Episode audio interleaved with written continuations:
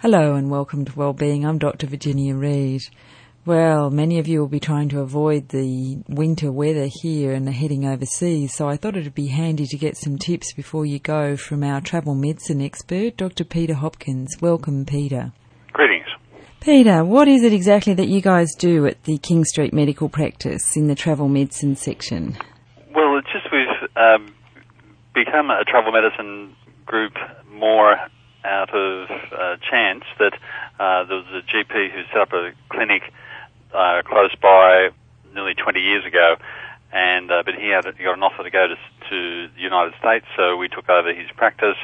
Uh, he did some training for us. Uh, I've become a member of the National Travel Medicine Society and uh, fairly involved in travel medicine. As a result of that, we have provided a service where we have all the vaccinations here in our fridge. Um, provi- we're able to provide anti-malarial medication, insect repellent, travel kits, um, sort of one-stop shopping for travel. Right. So, what would be the commonest question that you get asked? Uh, what shots do I need? Right. Okay. And they often come with fears that there's going to be a, uh, a long list and they're going to have to put up with 20 or 30 needles. It's never anything like that.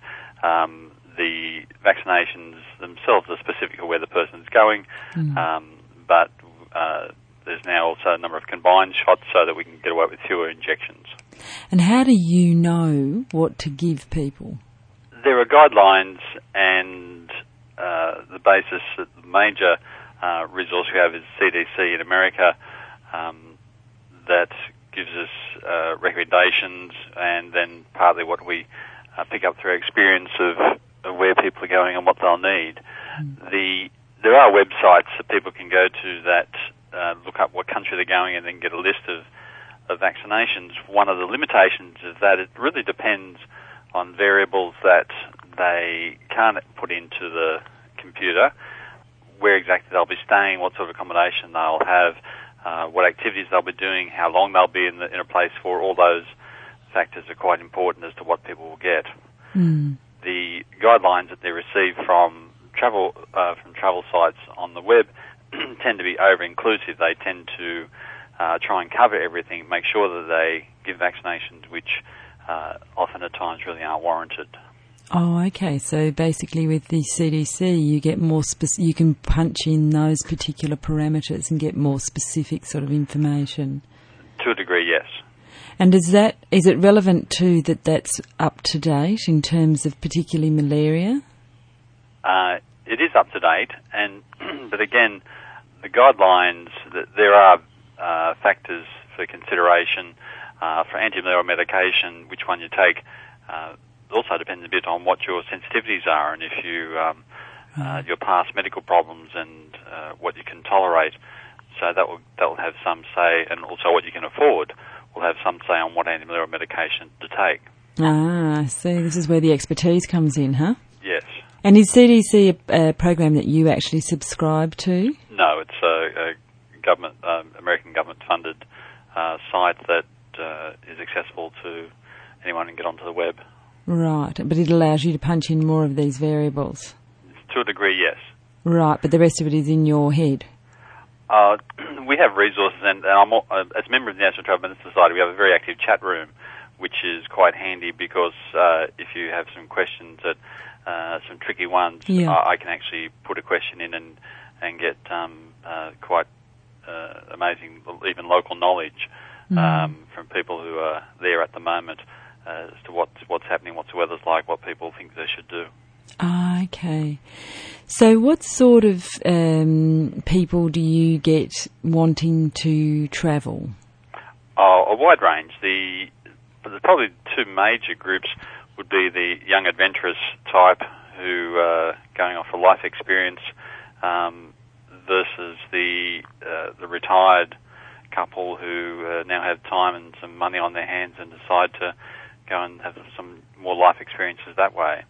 And certainly, then the, a wide range between that is uh, people going overseas for work commitments, for Mm. um, job opportunities, and uh, so it's quite a range of people that we see. So, the sort of people that I was thinking of when um, I thought up talking to you were the people who just go, for example, to Bali, Europe, safer sort of destinations at this time of year. What would be some of the considerations that you would discuss with them? If we take Bali as a, the, the start, Mm-hmm. the most important thing for Bali is hepatitis A. Right. Hepatitis A is a viral infection spread by food and water. It is common in third world countries. It's probably the most common vaccine preventable disease that travellers get, and I highly recommend that people have vaccination for that. We now have uh, very good vaccinations hepatitis A. In the past, it was the immunoglobulin injection in the buttock, which only gave uh, limited protection for short term, but now the hepatitis A shot uh, gives the antigen, the body produces antibodies, and that will give protection the first shot for a year, and then you have a booster shot, and that will cover you. So I was saying 20 years, uh, it's possibly going to be for lifetime protection. Right. And how soon or how late can you leave it before you travel? The wonderful thing about the hepatitis A, you actually have it the day before you go. Oh, okay. We prefer that people have vaccinations uh, at least a week to 10 days before travelling to an area. Um, but hepatitis A is an exception in that, that it can be the day before, but I, I would, that's sometimes how people do turn up. I'm heading out tomorrow, doc, what do I need? Exactly. Uh, the preference, if you do think ahead and see us or see your doctor perhaps a month before going, uh, just to arrange things. Okay. The other key thing for Bali, uh, Bali is considered malaria risk. Sorry, it's malaria free area. You don't require anti-malarial medication for Bali. However, Lombok, which is within sight of some parts of Bali, is a malaria risk area. Okay. And the crucial thing for malaria, it's spread by a nighttime mosquito. So it's where you're spending the nights that's uh, the issue. If you are just doing a day trip over to Lombok, it doesn't matter. If you're going over and staying in Lombok, um, it depends on your level of accommodation, what uh, whether you'll need protection. If you're staying in one of the air-conditioned resorts, then I don't think antimalarials will be warranted. If you're staying in the beach huts, well, then that's a different matter, and you may need antimalarial cover there. Further to Bali, the uh, crucial uh, or important thing in Bali is dengue fever. Dengue fever is a viral infection spread by a daytime mosquito. There is no vaccination for dengue fever. Dengue fever, there's quite an outbreak uh, at the moment in Southeast Asia, some of the Pacific Islands, and it is an issue in um, tropical areas. You can get dengue fever in Australia north of Cairns.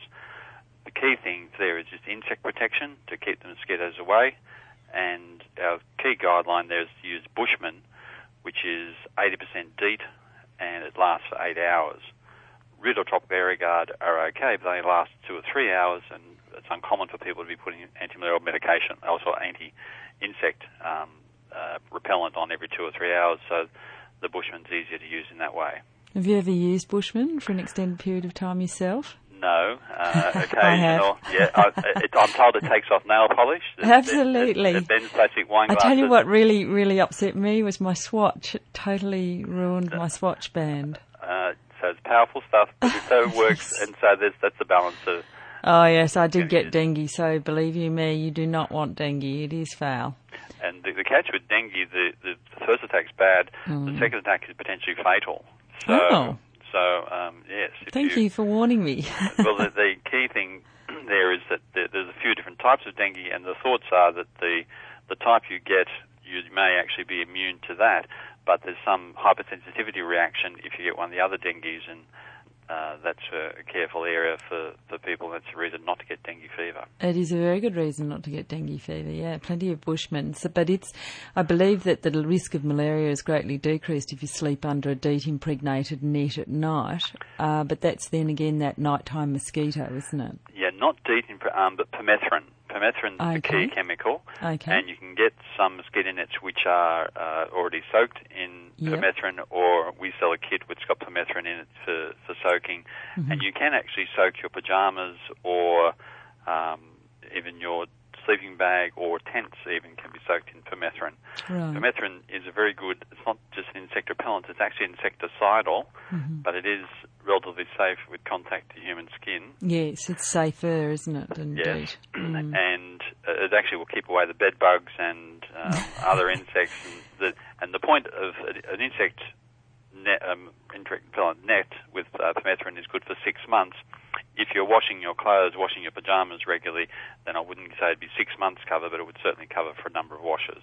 Right. So with your net, you should be doing it if you say one of these backpackers that goes into malarious areas every three, six months. every six months, yes. Right, so good idea to take your kit with you. Yes. Mm. But- The other thing that gets mentioned there usually in conjunction is water purification. The Bali belly or uh, traveller's diarrhea, hmm the recommendations, uh, if you, is either if you can boil it, cook it, peel it, or forget it. Right. The point there is the um, if it's freshly cooked food, then that should be fine. But be wary of salad. Salad uh, either being grown in contaminated soil or washed in contaminated water, so the risk of infection. Uh, ice is another one to be wary. People they may have the drink poured out of a nice sterile Coke bottle or other thing, soft drink, and it's fine. They put the local ice in to cool it down. Local ice can potentially uh, give you gastroenteritis. Hmm What about washing your hands before you eat? uh, one of the recommendations, there are things that, um, or limitations what you can do, but Yes. just, uh, the soap um, and possibly having bottled water for cleaning your teeth, Yep. um, those sorts of things. What about the wipes for your hands? They're kind of handy, aren't they? Yes, Mm. um, and that will, so it will decrease the risk of picking up any gastroenteritis. And uh, you get told commonly to eat off the streets, you know, what you can see being cooked up in front of you. Have you any sort of advice about that? Yeah, freshly cooked food is probably fine, um, but then then also the the cats at the five star hotel Yeah. that you don't you not can actually see what happens in the kitchen. If you did, it might frighten you. um, again, freshly cooked um, food. To if you you're wary or happy with that, then that's the way to go. And people often ask me if they can actually take some antibiotics with them. Is there any recommended um, treatment once they've actually developed diarrhea? For traveller's diarrhea, we- we have a handout with a chart in it for them to work their way down the chart. Is that uh, with blood or without blood it's in the diarrhea? Is it with fever, without fever, persistent or sudden onset? And then you go down to um, the medication. It may just be some Imodium or Gastrostop, which is uh, to slow the bowel down, but uh, or Ciprofloxacin are very good antibiotics for treating traveller's diarrhea. Now, are they expensive, those two? Um, the Imodium or Gastrostop is cheap. You can buy that across the counter at the chemist. Uh, the Noroxin or Ciproxin uh, can be expensive, um, but that would be the recommendation for, for traveller's diarrhea. Yeah. The other thing that I sometimes uh, give for people travelling uh, is some cephalexin, which is an antibiotic which is very good broad cover for skin infections, uh, particularly for surfers going on um, their surfing trips, Mm. uh, coral cuts. Okay, so that's infection. another another group, isn't it? Yes, and the cephalexin is also good for respiratory tract infections and uh, urinary tract infections, so it covers quite a, a deal. Right. So it'd be a backup antibiotic um, for other infections, but not so much for traveller's diarrhea. Yeah, yeah, yeah. The surfers in there, they invariably get some sort of ulcer. Don't see C type ulcer. They're at risk of that, yes. Yeah, and then the the treatment for that is antibiotics. And what sort of dressings should they take? Um, the key thing that we give in our travel kits is some betadine or povidone with iodine Mhm. antiseptic, Mhm. and uh, just cleaning cleaning with that uh, is important. And then, depending on the dressing, and depending a bit on the size of the wound and Mm. uh, what they've got with them. Mm, mm. So it's hard to It is. prescribe, you know, what the, which sort of dressing would be best. And then Uh, besides that, they don't. They surf eight hours a day, they keep going, yes. and they get very skinny and, and wear off edges. In my experience. yes, yes. We, we see lots of travellers going, or lots of surfers going to uh, remote parts of Indonesia for their travel, Mm. or to the Maldives, or Mm. uh, all around surfing that perfect wave. And the remote, yeah, the remote parts of Indonesia are where your malaria becomes important. Yes, extremely. Mm, yeah, exactly.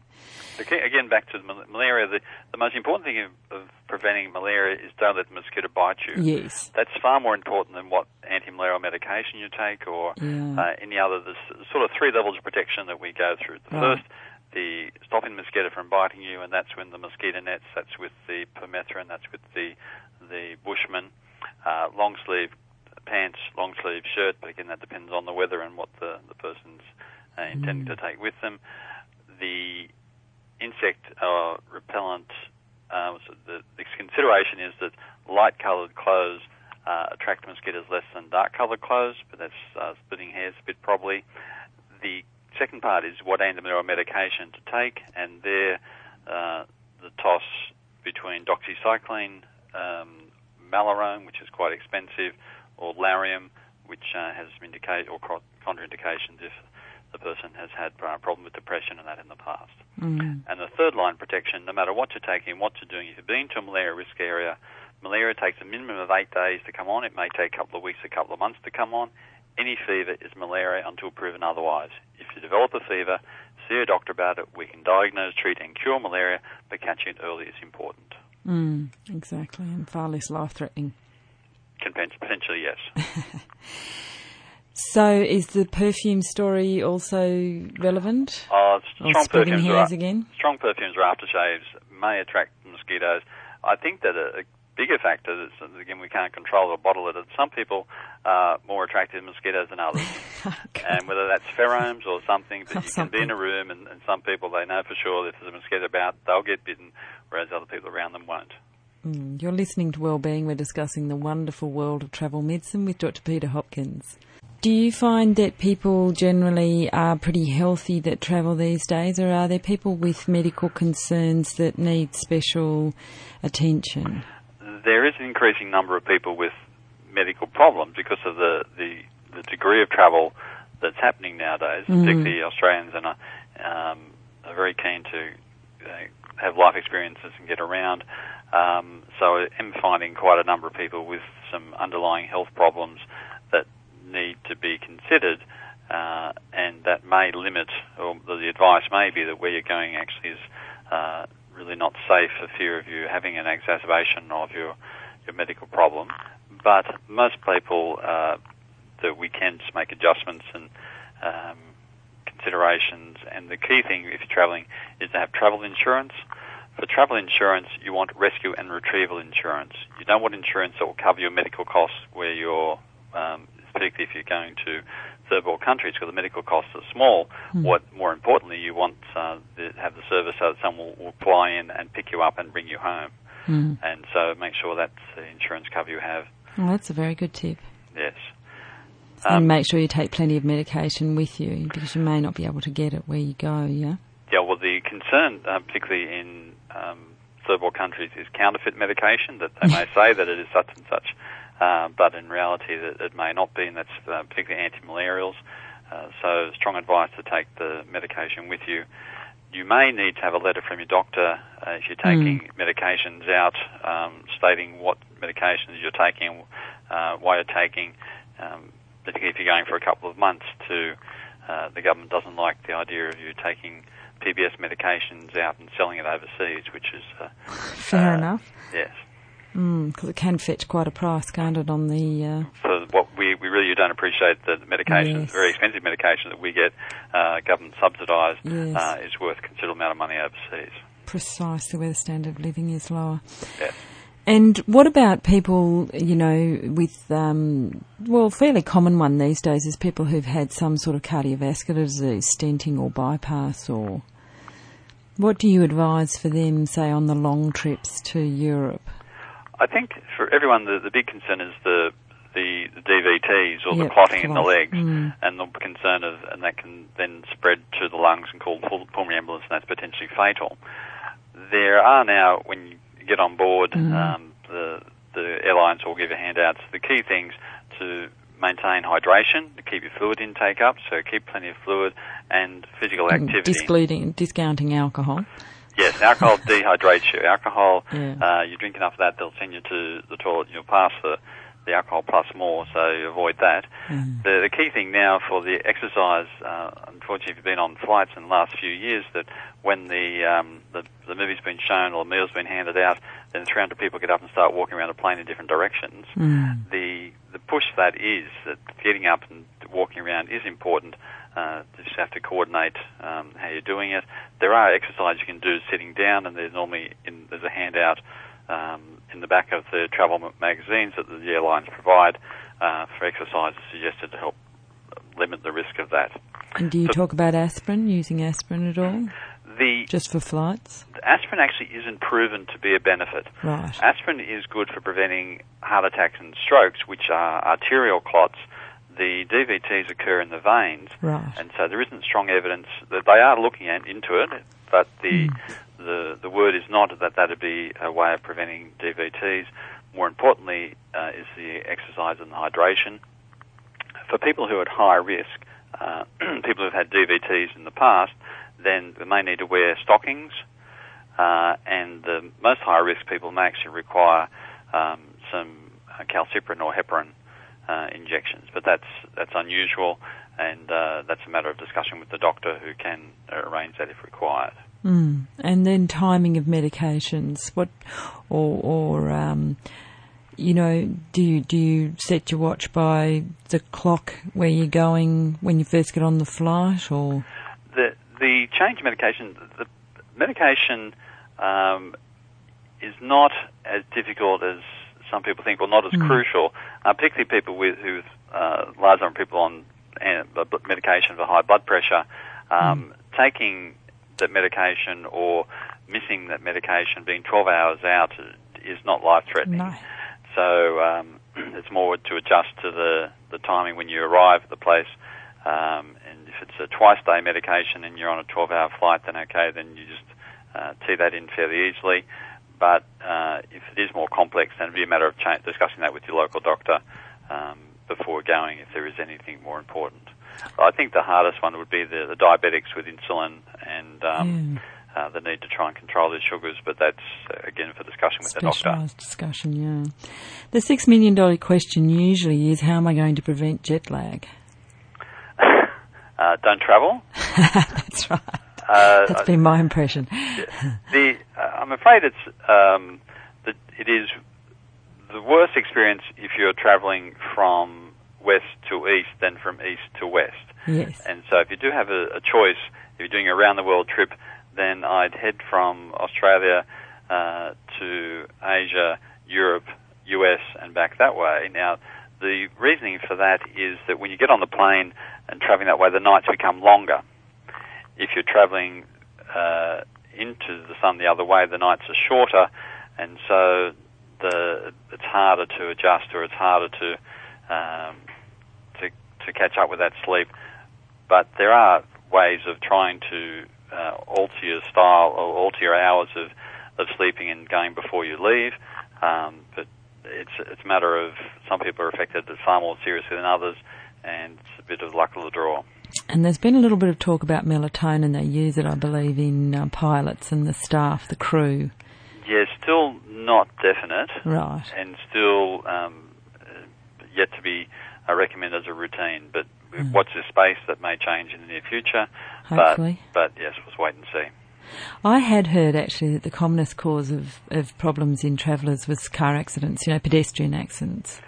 Um, there's, there's a high incidence of respiratory tract infections because uh, whether that's because you're now exposed to viruses that you're not used to, or whether your immune system is a bit is um, impacted on because of the, the jet lag and the lack of sleep. And uh, but motor vehicle accidents are common. Uh, one of the parts is that you have to appreciate a large part of the world travels on the other side of the road to us. So when you're crossing the road, looking the correct way to make sure you're not hit. And the other part of motor vehicle accidents, if you go over to Bali, uh, you can get on and hire a motorbike or moped and Oh, just travel yes. around without the need to have anything such as a driver's license or uh, anything silly like that. Hmm. And that's where people get high risk behaviour and uh, and suffer consequences. Yeah, I think there's even they've even coined a phrase for it now, scooter benders or something like that. The orthopods back here. Yes, and I also give people a recommendation if they go to uh, to Bangkok, don't cross the road. Um, Right. the- Full now- stop. Yes, and then if you do get a taxi to cross, even if there is a car car crash and the the traffic is all coagulated, Yes. that doesn't mean you can duck across because there are little guys on motorbikes that can pick you off as you go. Right. It, it, there is uh, what we consider as bad traffic here in Australia. I'm afraid there's another level of bad traffic when you get to some countries overseas. Fantastic. Thank you very much for your time, Peter. It's been a fascinating and very jam-packed information session. I really appreciate your time. Thank you. Thank you. Bye. Thanks, Peter. Bye. I've been speaking to Dr. Peter Hopkins from the King Street Medical Practice, re travel medicine, some fascinating insights and some wonderful advice. So, hope that your next holiday is uneventful. And from all of us here at Wellbeing, we'd like to say we wish you well.